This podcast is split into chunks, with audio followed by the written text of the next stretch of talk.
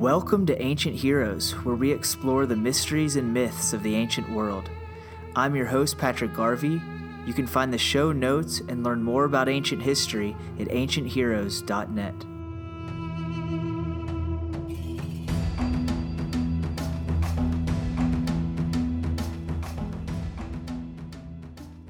So I'm here with Robin Waterfield, who is a British classical scholar, translator, editor, and writer. He's the author of many books about the ancient world, including Why Socrates Died: Dispelling the Myths, Olympia: The Story of the Ancient Olympic Games, which, which came out in twenty eighteen, and most recently, Creators, Conquerors, and Citizens: A History of Ancient Greece, which also came out in twenty eighteen. Uh, your resume is quite extensive. Is there anything else you'd like to add or that I left out? No, as you say, it's extensive. There'd be no end to it. Okay. Yeah, I, it's funny. I, you know, um, when I was researching you and I went to your website and everything, I was like, wow, okay, there's a lot of options of different things we could talk about here. But we sort of, um, I think, decided to touch on a couple subjects. Uh, and I might even break it up into two short episodes even. Um, uh, first, to talk a little bit about the Olympic Games, which you wrote a book about in twenty eighteen. And then also uh, to talk some about the historical figure of Socrates, who I've always been interested in. He's one of the great names of ancient Greece. And I thought that um, I'm always interested when I see stuff that says, okay, this is kind of what everyone thinks happened, and this is kind of the legends that have built up around something, but here's what the history actually tells us and the sources tell us. So I'll be interested to talk about that as well. So I guess my first question, um, getting back to the Olympic Games, is simply, what led you to write a book about the Olympic Games, and why did you view that topic as an important thing to dive to dive into? Well, um, I've always been interested in sport. I was for quite a long while a very serious long distance runner, for one thing, um, and I, I, I wasn't actually me who who um, you know prompted the opportunity to write about it. It was a publisher who approached me. And I simply leapt at the chance. That was all. It was no more than that. But as I say, I leapt at the chance because, yeah, it's perfect for me. Uh, I wrote a book way back. My first ever history book, because I used to do philosophy more, was a book on Athens in the uh, early noughts, I think. And um, that was, t- yes, it was the early noughts because it was timed more or less to coincide with the Olympics at Athens in two thousand four. Uh, and I wrote a little bit about the Olympics for that, and that simply whetted my appetite. So as I say, when this publisher, and the publisher's name is Head of Zeus. How could I resist writing a book for a publisher called Head of Zeus? It was great. Wow, that's awesome. That's awesome. So I guess starting out, diving into the history of it all, um, can you talk a little bit about um, sort of how the Olympic Games started, or, or what we know about how the Games were were founded and and when they were founded? Well, we know very little is the short answer. It's mostly guesswork. And of course, there's no uh, contemporary writing about it because we're talking about way back in the archaic period, in the eighth century uh, B C, uh, you know, two centuries, as it were, before uh, or one hundred years or so before writing was invented. So later Greek authors, they're only writing guesses as well. You know, we're guessing and they're guessing. Um, but my, okay, let, let's let's compare a couple of other places. Some games started in commemoration of a dead person. They started as funerary games. And the most famous literary games of those are in book twenty-three of Homer's Iliad, where you get the funeral games for Patroclus, uh, Achilles' best friend.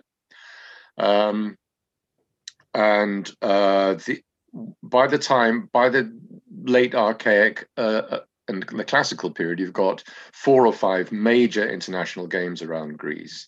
And two of those, the Isthmian and the Nemean games, were both in commemoration of a fallen hero. So some people speculate that maybe that's how the Olympics started.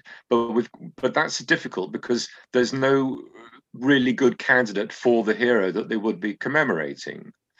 Now, everybody knows the story of Pelops and Oenomaus, how um, how um, Oenome Pelops wanted to marry Oenomaus's daughter. Oenomaus challenged him to a chariot race, and in the most common version of the myth, um, Pelops suborned Oenomaus's stable hand so that the wheel of Oenomaus's chariot fell off, and Oenomaus was dragged to his death, and so Pelops won the girl. Uh, and he is a hero in Olympia. One of the most important and, and most ancient um, buildings there was a very big uh, shrine to Pelops, and he gave his name to the whole Peloponnese. The Peloponnese literally means the island of Pelops. So he is a very important Peloponnesian and Olympian hero, but he's involved with, you know, he, he, he, did, he did a chariot race. And when the Olympics started, what one of the things we do know for sure is it did not involve a chariot race, because we know when the chariot race started. I can't remember off the top of my head. Let's say it was six eighty. I think it was six eighty. Okay. Uh, and before that, it was only running races. It started off just as a sprint race, and then they added on a couple of longer races. Um, after, I mean, for the first sixty or so years of the Olympics, it was just a single sprint race. So, so it probably wasn't in commemoration of a hero. I this is this is my guess, and and really it's no better than anybody else's guess. But there was a very important oracular shrine in Olympia. Um, it was sacred to Zeus, and it seems to have specialized in um, military oracles. You know, if you were thinking of raiding your neighbor to steal some of his cattle, which was a fairly typical thing that was going on in archaic Greece, then you might consult the oracle and say, am I going to be successful at this? And my feeling, and we don't know very much about this oracle because it was very soon eclipsed by, you know, the great oracles at Dodona and uh, Delphi. Uh, so we don't know very much about it, but my, my, my guess is that people, that is, high-ranking members of the wealth uh, elite of archaic Greece would consult the oracle, and then if they got the result they wanted, if they did succeed in stealing their neighbor's cattle or whatever, or taking over a bit of disputed territory, they would then uh, celebrate by with the expenditure of energy. They, they would be thanking Zeus by offering him an expenditure of their energy. And as I say, it started simply as a stage race. Uh, the stadium at um, at Olympia is one hundred ninety-two meters long. It's not the same length. If you go, you know, if you go visit the archaeological site of Delphi and places like that, that's a shorter one. Uh, but it's one hundred ninety-two meters at Olympia, and that was all they did at the beginning. They just ran one length of that in competition. As I say, gradually then over the years, more and more uh, events got added on to that. But so my, my guess is w it would be a celebratory thing, an expenditure of energy to offer that to Zeus in thanks for his advice or whatever that the oracle had given. Okay, okay. And how did the game sort of develop from the archaic period into, I mean, when, when we think about classical Athens or something like that, which a lot of people envision as being ancient Greece. Yeah. Um, at that point in time, were the were the Olympic Games uh, kind of a, a a major part of the culture? Were you know was that the height of the ancient Olympic Games? Um, yeah, not just the Olympics, but the the big four or five games were all very very central, but Um, central really only for the first several hundred years of Olympic history. They were important really only to the wealth elite. There was a great deal of poverty in ancient Greece, and, and, and most people were simply busy trying to put food on the table. They didn't have time to train for a leisure activity like sport. They didn't have time to travel to Olympia, which wasn't a very easy place to get to. They didn't have the time or the money to, you know, to pay trainers by the time that, you know, there were professional trainers around and things like that. So it was very much an elitist occupation. Um, it's possible that, as I say, after about three hundred years or so, there are signs that some states started funding people to go there. Uh, so perhaps, you know, it was moving, trickling down from the wealthy elites to uh, lower strata of society were able to, some members of the lower strata of society were able to compete. But it was still very much, an, el- the ethos of, of the Olympics was very elitist, and um, particularly the equestrian events, because again, Greece being a poor country, there was very, very little good pasture land for horses, with the result that ownership of a horse was kind of showy. It was like owning a Ferrari or a, you know, Maserati today. Hey, I got a horse, you know. Yeah. And of yeah. course, the poor people simply could not participate in that. The the greatest, you know, of course, of Alcibiades, this sort of uh, spoilt brat, brilliant, I don't know, Athenian at the end of the fifth century. And if I tell you that, you know, having said that ownership of one or two horses was a sign of of, of uh, great wealth, he, for the Olympics of four sixteen, he entered seven four-horse chariot teams. That's twenty-eight horses. Actually, he only owned twenty-four of them. He borrowed four of them. But but even so, I mean, that was such a sort of an arrogant gesture. And he and he went to the Olympics and set up his pavilion and uh, and um, served his guests off gold platters and things like this. He was a great show-off. So but the Olympics was, was a place for elite display. I see. That's the thing. They were competing against each other. They were oiling their bodies so they looked absolutely gorgeous, you know, and they were muscled and they'd been training for a long time. It was a place for elite display. Okay, interesting. Because I remember in in researching sort of the um, the dynasty that Alexander the Great was a part of in Macedon, that they had these kind of legends of their kings going to the Olympic Games and winning chariot races and things like that. I mean, um, yeah, I happen to be skeptical about that, Patrick. Um, there's only, there's only actually, okay, we know we know Alexander's father, Philip the Second, went to the Olympics. We know he won the four-horse chariot race in, in three fifty-six. Okay. Um, the only previous Macedonian who has re- is reported to have taken part in the Olympics was Alexander the First, at the early in the um, in the fifth century B C. So round about, I think it was the, might have been the Olympics of four eighty or something he was trying to get into. Um, and there is a report that he succeeded. He's, um, um, the story goes that he succeeded in persuading the Olympic judges that as a Macedonian, he was sufficiently Greek to take part in these quintessentially Greek games. Right. And I'll come back right. to that in a second. But, um, in fact, the story is false. Um, uh, it was proved false by one of the great Macedonian experts called Jean Borza, uh, some of whose books you might have read. Yes. Uh, because, and it's uh, the reasons we think it's false are partly because no other Macedonian apparently did that for the next one hundred thirty years until Philip the Second. So if if if he'd already proved that Macedonians were Greek enough to take part in the Olympics, why did nobody else do it? Uh, and secondly, because these um, Greek, ju- the Helanodikai was a was a, a committee in Olympia, one of whose job they their job was to supervise the final training of the athletes, to weed out the unfit, to make sure that a really glorious competition was going to be put on. Uh, but one of their judges was one of their jobs was also to assess, to make sure that the, all the participants were fully Greek and in good standing in their set in their cities. Now, the earliest the Helanodikai seem to have existed was uh, after Alexander the First. So the story that he managed to persuade them that he was enough, he was Greek enough to take part in the Olympics is a sort of a projection, a retrojection backwards from practice that was happening later. I, I just don't believe it. I think Philip the Second was was the first, and of course he was so powerful, he could basically force his way in. yeah. I mean, yeah. he was he was the effective master of, of Greece, or soon would be. Um, and then after that, yes, then after that, we have uh, plenty of Macedonians taking part. Not Alexander himself. You know the story that he was he was apparently no mean sprinter, and he was asked, uh, you know, why don't you why don't you run in the Olympics, Alex? Um, And he said, only if my rivals are also kings. Right. I, I have read that.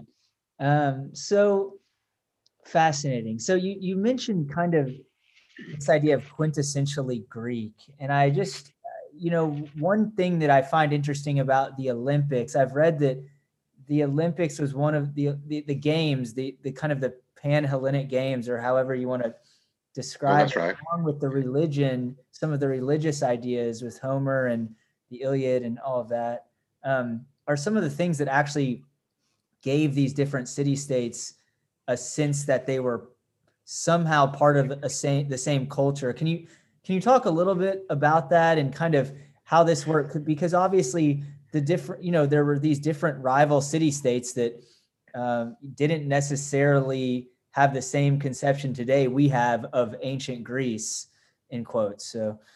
No, it's a really, really good question.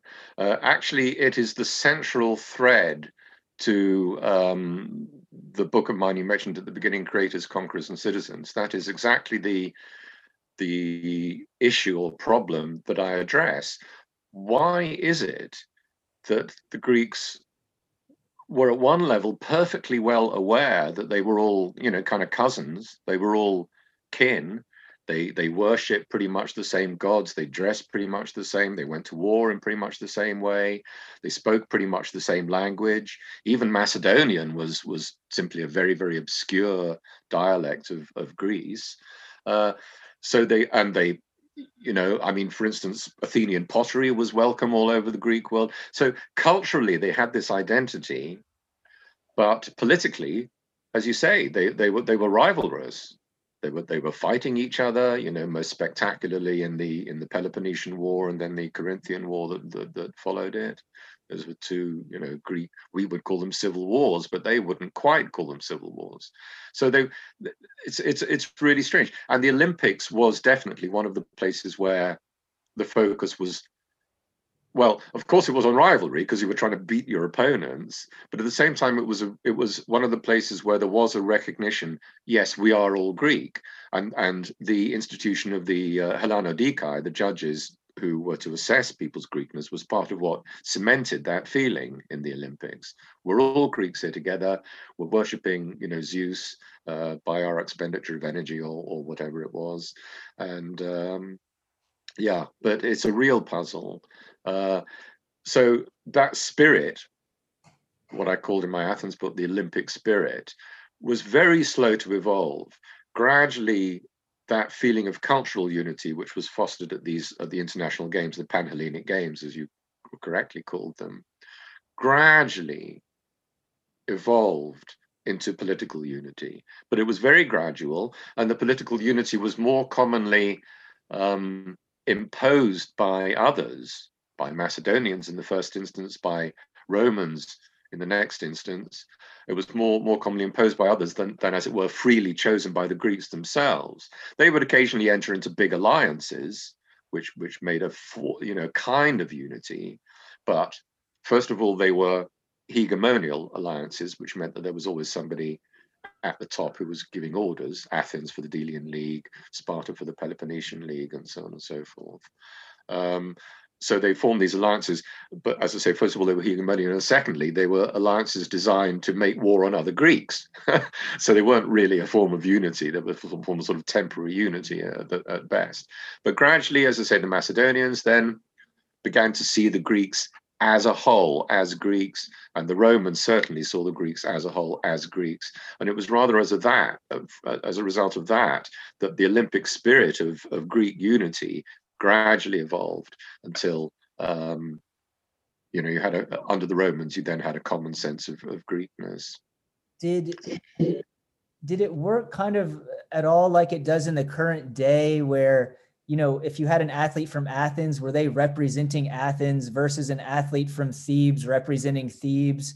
Was it anything like that, or was it really more about just individual athletes and kind of making a name for themselves, or kind of, yeah, how did, how did that work? Do we know?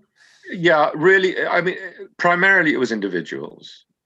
Um, and, you know, obviously, if there were two individuals from Athens competing in the same race, they would both be trying to to beat the other, um, you know, just as just as much as they were trying to beat the Spartans and the Thebans and the Corinthians and everybody else. Uh, but um, and I would I would say, again, a guess that in the early, let's say the first one hundred fifty years or one hundred years of the Olympics, it was only individuals. That was all it was. But then at a certain point, when the games became more formalized, um, as an athlete, let's say, stepped into um, the arena before his event, he was announced by a herald or a town crier. You know, um, he was announced as, let's say, this is Ariston of Athens, or, you know, this is Fred from Corinth. I should have got myself a drink of water before coming up here. Um, but uh, so by then, yes, the state is beginning to get some reflected glory. Um, and that was important politically. The, the Greek states were always rivalrous. They were always trying to gain a higher position than, than their neighbors in the pecking order of states. Obviously, the best way to do that was to defeat somebody in battle. But having a good number of Um, successful athletes at the international games was was yeah, reflected greatly on the state. And again, let's go back to Alcibiades in four hundred sixteen. It wasn't just that he did this astonishing feat of entering seven four-horse chariot races, but he won.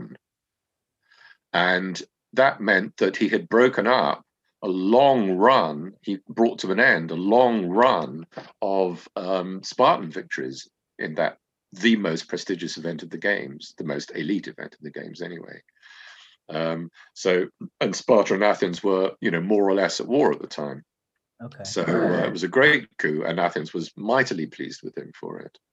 So the chariots were the most prestigious event, and you also mentioned, I think, just running and sprinting and um... yeah. The the the state the state like the like the modern Olympics, the um the hundred meter you know is is is, is something everybody looks out for, mm-hmm. and that was the same in the in the ancient Olympics, because um, quite soon, possibly even right from the the start of the Olympics, no, when when the Greeks initiated the Olympiad dating system. You know, that four-year dating system. The first Olympiad was seven seventy-six to seven seventy-two. The second Olympiad was seven seventy-two to seven sixty-eight, and so on. Um, when they initiated that, they named the Olympiad after the winner of the stage race. So, it was, so that was a that was the prestige of the of the, of the stage race. Um, but in terms of um, expenditure of money, and possibly training and um, and everything else, it was the four-horse chariot race was was the big one. Interesting. So and I liken I liken the attraction of that to Formula One. Okay. Um, okay. You know, you're you're seeing very expensive uh, vehicles being driven with consummate skill, and you're secretly hoping for a smash up. Okay. I, uh, I like Formula One. I haven't watched a lot of it. It's, you know, it's I find not it incredibly boring. You're just there and it goes zoom past you, and that's it. I mean, what's to see, you know? What is the one? I like the one where they go through the cities. I don't know what that, if that's that, or...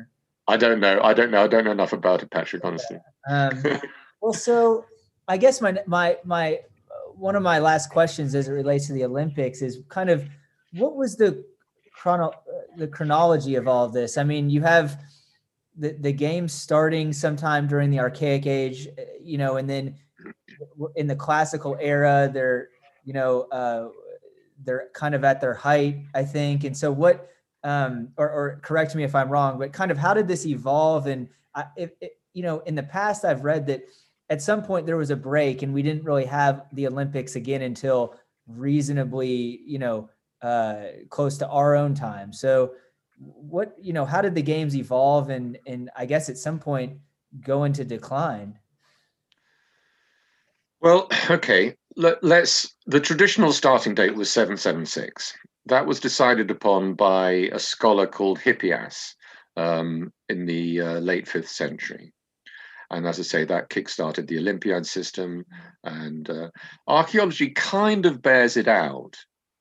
Uh, we don't know how he arrived at that date. He probably, you know, separate states kept lists. Like in Argos, there was a list of the priestesses of Hera, and in Athens, there was a list of the uh, archons each year and things like that. So he probably compared all these lists and inferred or deduced that they started around in seven seventy-six. And archaeology kind of bears that out. Um, Maybe not quite that early, but yeah, certainly something, and almost certainly ath something athletic was going on by the middle of the eighth century. How it evolved is is going to be difficult for me to talk about off the top of my head, because it would involve referring to lots of dates. Right. But as I said before, gradually you got uh, other events added. We started off with just the sprint race. By let's say um, you know seven hundred, you've got a couple of other running races. Uh, twenty years later, you've got a chariot race introduced, probably the four-horse chariot race. Later, you've got a two-horse chariot race introduced. Later, you've got boys' events uh, introduced.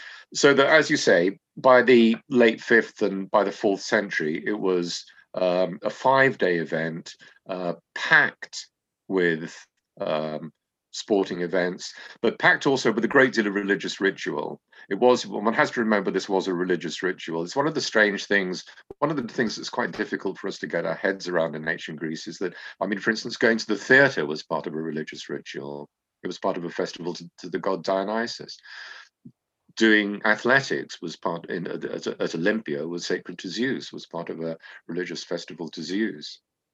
Uh, so there were lots of sacrifices and all of that going on, as well as the events. So as you say, yes, I mean, I, I can read out from my book, if I can find it quickly, all the events that took place, but it might be might be rather dull.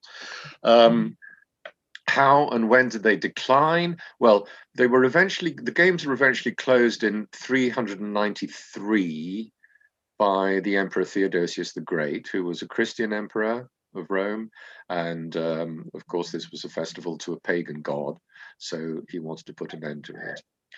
Um, it's but it's pretty clear that it had already been declining for at least a couple of a hundred years before that. Buildings were no longer being repaired. Um, there's very little evidence of horse races, uh, chariot races taking place there. They might have been, but we have very, very, you know, there's just nobody was writing about this stuff. After the Roman conquest of Greece, you see, historians' uh, focus shifted onto the Roman Empire and away from what was happening in Greece. So we kind of know less and less about what was happening in, in Greece, and that includes the Olympics. So they'd certainly been in decline for, let's say, from about two hundred um, A D, two hundred of this era onwards. Uh, up until then, I think they were probably flourishing. Uh, they, there were hiccups. Um, when the Roman uh, general Sulla Um, invaded Greece in order to punish particularly Athens for siding with um, the king Mithridates the sixth, who had risen up against Rome in the in the east. Um, he plundered uh, the wealth of Olympia, because all these sacred sites had massive wealth from dedications that were left them, and you know bronze and gold and silver dedications and things like that. And Sulla plundered it. And plundered it so thoroughly that the Olympics of, I think it was eighty-eight, couldn't take place. Wow! Uh, so there were so there were hiccups, but but basically basically it was it was it was running up until up until three hundred ninety-three to a certain extent, in some form or another, and then then there was nothing. Then in in the nineteenth century of our era, some games, particularly in England, which were really little more than rural fairs, started to put on pretentious airs and call themselves, you know, the Shropshire Olympics and things like that.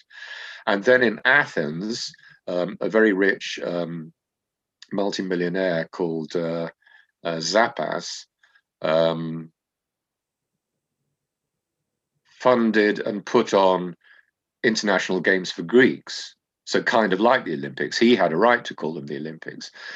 And then the first proper Olympics were put on in eighteen ninety-six, and they were the brainchild of a Frenchman um, called Pierre de Coubertin, who was um, who looked back to ancient Greece um, in a very sort of, you know, through rose-tinted spectacles. He saw it as a place where you know, mind and body had melded and produced all the perfect virtues and so on and so forth. And he wanted to revive that.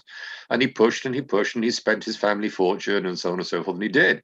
And the modern Olympics started again in eighteen ninety-six, faltered a bit because nineteen hundred and nineteen oh four weren't very successful. But the mm-hmm. nineteen twelve Stockholm Olympics were really successful. And from then on, they've gone on. Wow. So I want to remind uh, listeners that we're talking to Robin Waterfield about his twenty eighteen book, Olympia: The Story of the Ancient Olympic Games.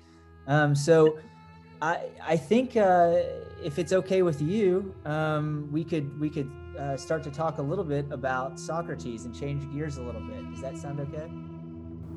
Thanks to Derek Feischer for composing the music used in this episode. If you like the show, consider leaving us a review on iTunes or your podcast app. Until next time.